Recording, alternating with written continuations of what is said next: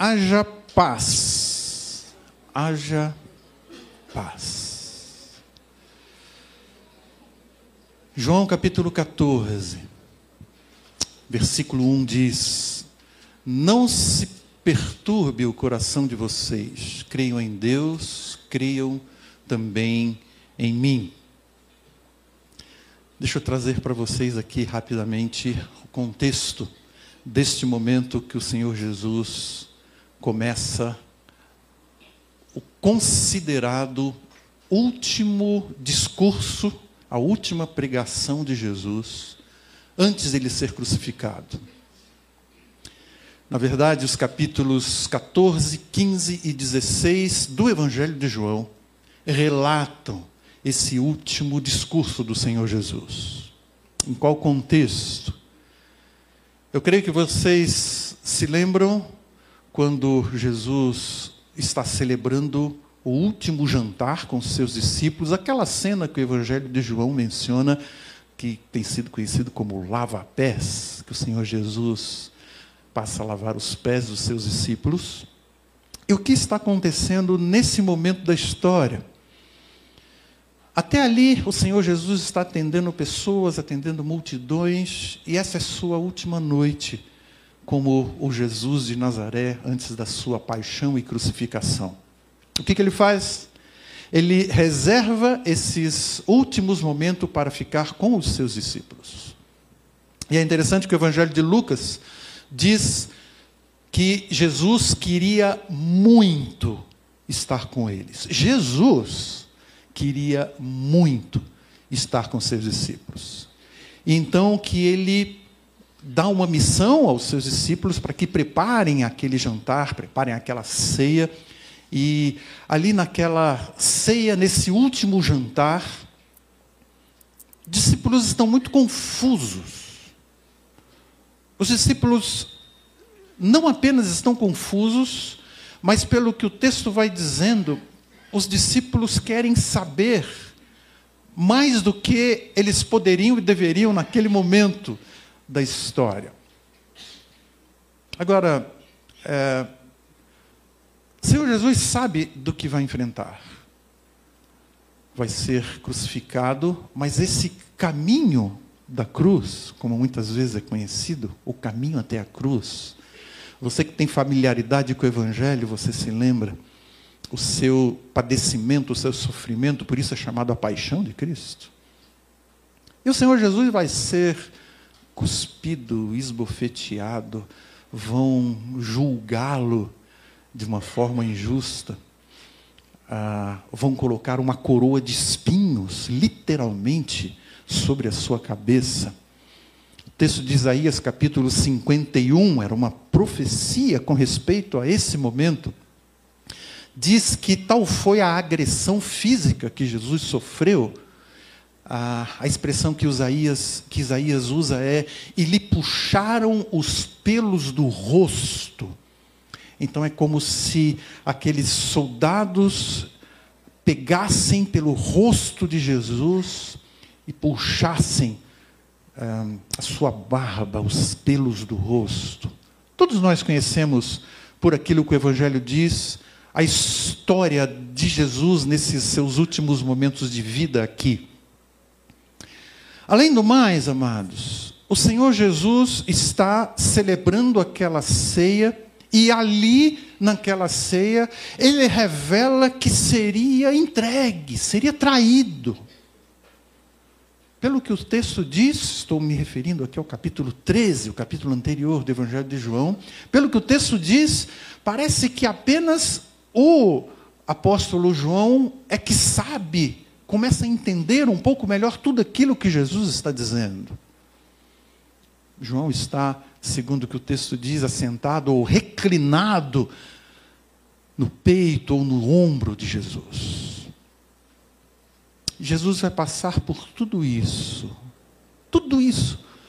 Ele sabe que vai passar. Enquanto isso, os seus discípulos estão preocupados porque Jesus está dizendo que vai partir. Vai partir, daqui a pouco não estará mais ali. E os seus discípulos estão preocupados com o quê? Quem vai ficar no lugar dele? Qual de nós é o líder que vai assumir esse grupo. Mais ou menos esse é o contexto desse momento. O que é que o Senhor Jesus faz? Em primeiro lugar, o Senhor Jesus está transmitindo segurança para os seus discípulos. Quando ele diz: Não se perturbe o coração de vocês. Não se perturbe. Como assim, Jesus? Nós largamos tudo para te seguir, é, vimos tantas coisas que o Senhor realizou, participamos de tantas coisas, e agora o Senhor diz que vai partir, vai nos deixar aqui. Mais adiante o Senhor Jesus diz: Eu não vos deixarei órfãos. Por que, que o coração dos discípulos estavam tão, estavam tão perturbados? Estava tão perturbado o coração deles. Por quê? Os discípulos, de uma certa forma, descansavam na presença do Senhor Jesus. Não sei se podemos usar a palavra, eles confiavam na presença de Jesus, porque algumas vezes eles foram chamados a atenção sobre a falta de fé deles. Mas eles descansavam. Como assim? O Senhor Jesus está com uma multidão e daqui a pouco essa multidão começa a sentir fome, porque durante um grande período do dia essa multidão está acompanhando Jesus, os seus ensinamentos. Os discípulos chegam para Jesus e dizem: é, o, o, tempo já vai, o dia já vai se pôr, e eles estão precisando se alimentar. E vocês conhecem a história. E ali se dá a multiplicação dos pães e dos peixes, e toda aquela multidão, cerca de 5 mil pessoas, toda essa multidão é alimentada. Ou ah, 5 mil homens, fora mulheres e crianças. Jesus, estamos num apuro, temos aqui uma situação complicada. É, resolve para nós. Certa vez, vem uma pessoa e diz: Jesus, meu filho possivelmente está com uma influência maligna que a gente não consegue tratar dele. Muito sofrimento naquela família. E, é, esse pai diz: levamos para os seus discípulos, eles não conseguiram. Eles não conseguiram trazer a resposta. E Jesus trata ah, daquela família, trata daquela pessoa. E aí aqueles discípulos chegam para Jesus e dizem: é, Jesus, por que, que nós não conseguimos? Era a malignidade, não era? Jesus diz: é, esse tipo de espírito demoníaco é só com oração e jejum. Ao mesmo tempo que o Senhor Jesus denunciava a falta de fé deles, o Senhor Jesus estava ao lado para confortar e consolar com a verdade. E agora os discípulos estão dizendo: Senhor, nós não vamos mais contar com você. Eles estão perturbadíssimos, queridos. Num determinado momento, eles estão em, no mar e o Senhor Jesus está é, dormindo. Vocês conhecem essa história. E vem uma tempestade enorme. E os discípulos se apavoram. Ah, o texto bíblico, quando menciona essa tempestade no barquinho com os discípulos e o Senhor Jesus, usa a palavra cisma. Foi uma tempestade enorme. E os discípulos vão, procuram Jesus e diz: Jesus, o Senhor não vê que vamos perece, estamos perecendo? O Senhor Jesus estava dormindo. Estava dormindo. E o Senhor Jesus é acordado, acalma a tempestade e acalma o coração deles. Vocês já imaginaram a partida de alguém muito querido? Ou a iminência da partida de alguém muito querido, muito importante, de uma presença essencial na nossa vida. Era isso que os discípulos estavam passando. Eles não estavam apenas confusos, estavam muito, muito perturbados, porque o Senhor Jesus estava dizendo que iria partir, iria para a cruz. Mas o Senhor Jesus cuida deles Aqui, nesse versículo, há três expressões muito chave, que são perturbação, coração e o seu coração. O Senhor Jesus está sendo muito individual aqui. É como se o Senhor Jesus estivesse dizendo assim: vocês estão vendo, as outras pessoas podem ter o seu coração muitas vezes perturbado. As outras pessoas podem se afligir. Ah, mas você, pessoalmente, individualmente, pode ter o coração aquietado.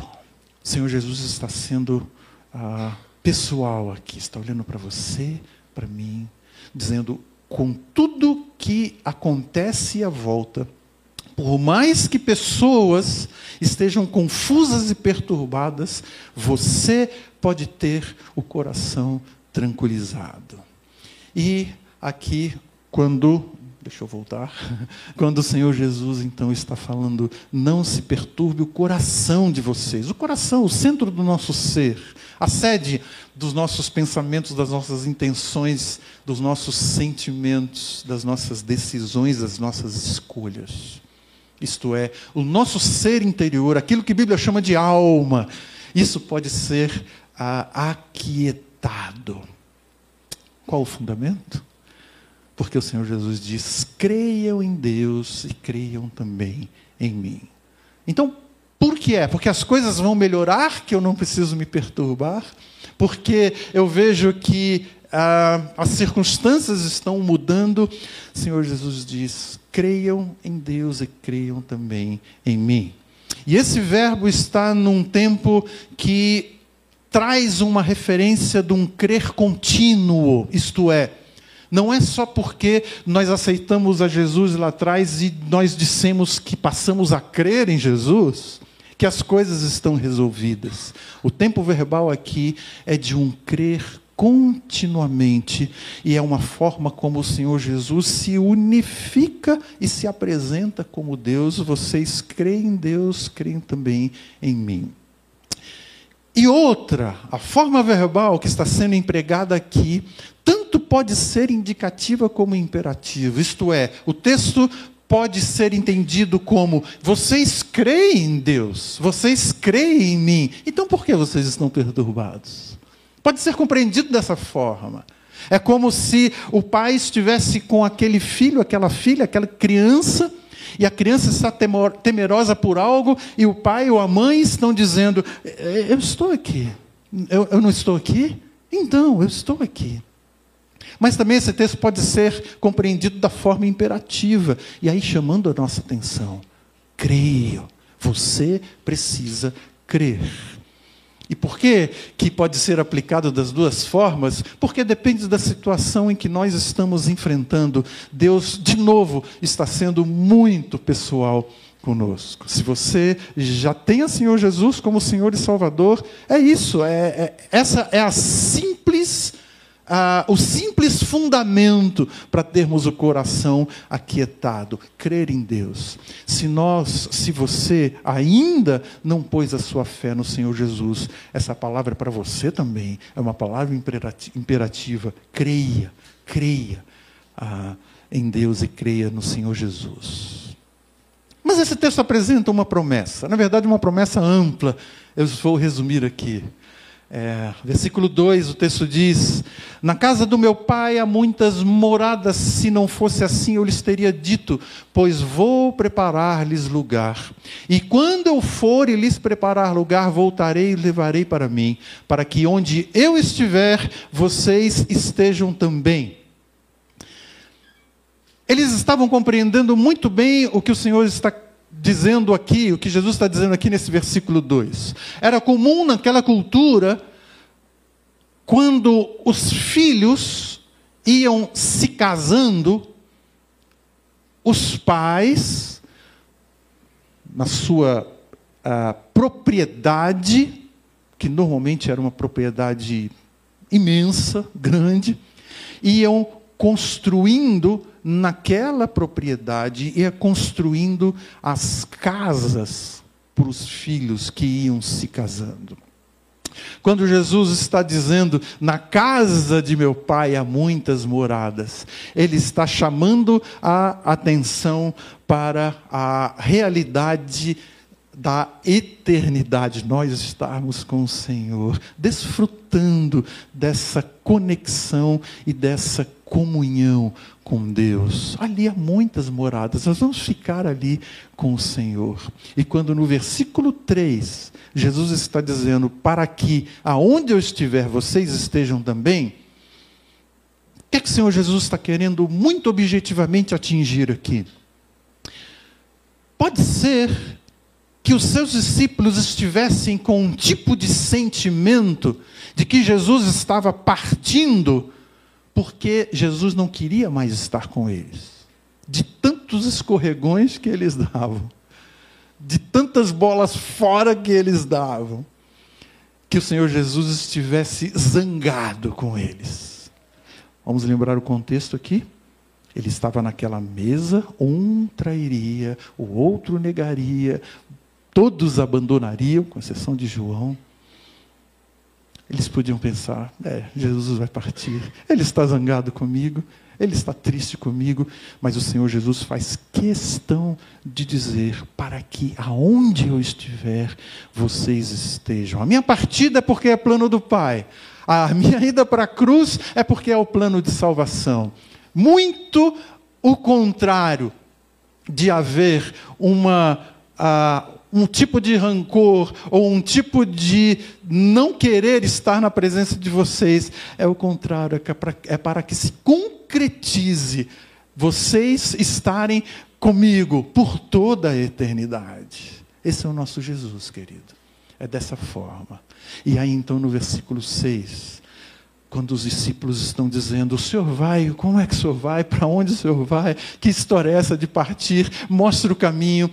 Jesus diz: Eu sou o caminho e a verdade e a vida, e ninguém vem ao Pai senão por mim.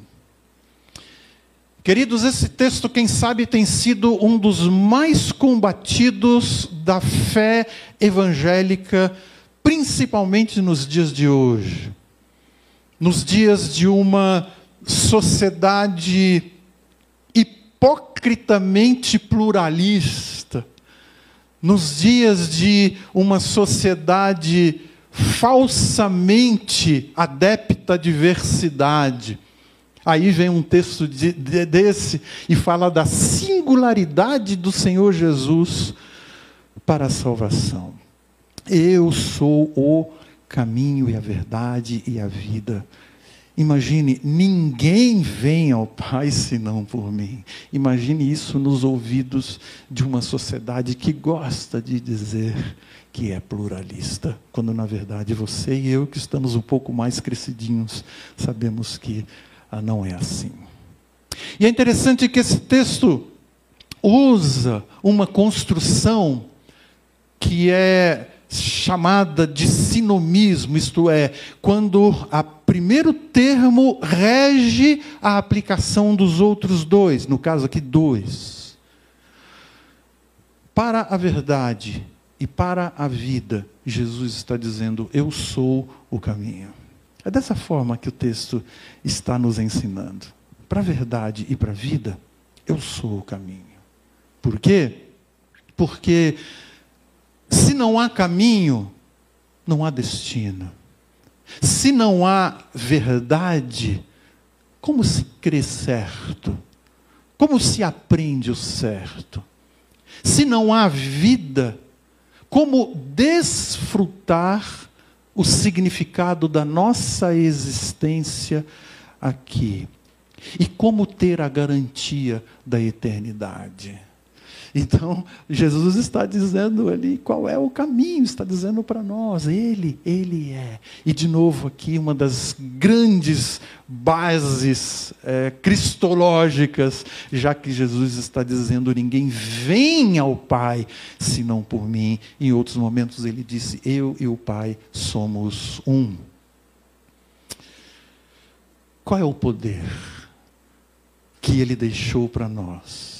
Para termos o coração aquietado. Haja paz. Que haja paz. Qual é esse poder? Jesus está dizendo no final desse capítulo 14: Deixo-lhes a paz, a minha paz lhes dou, não a dou como o mundo a dá. De novo, como começou no versículo 1, olha aqui o versículo 27. Não se perturbem os seus corações, não tenham medo. E é interessante que aqui há uma repetição do termo paz. Em primeiro lugar, é uma aplicação, o primeiro uso está sendo uma aplicação para uma forma geral. Deixo, deixo-lhes a paz, isto é, a paz é possível, não é utopia. A paz de coração é uma realidade. Mas aí o Senhor Jesus completa dizendo: A minha paz lhes dou. Lembram-se do contexto? Vai ser traído, negado, paixão, crucificação, ferido, agredido, cuspido. Os discípulos não conseguem entender. É, é muito, é, é muita riqueza de profundidade. E é como o Senhor Jesus está dizendo: vocês estão vendo a minha paz? Vocês estão vendo a minha paz? Quando vão prender o Senhor Jesus, alguns discípulos no primeiro momento os discípulos, né, ficam é, temerosos. Você conhece a história? Um deles fica indignado. Fica indignado. Pedro pega a espada e agride um dos soldados. O texto bíblico diz que ele chega a atingir uh, e corta a orelha daquele soldado. O Senhor Jesus toma aquela cena cura aquele soldado por uma ação milagrosa, se dirige a Pedro e diz: Pedro, você não está entendendo nada. O meu reino não é com espadas.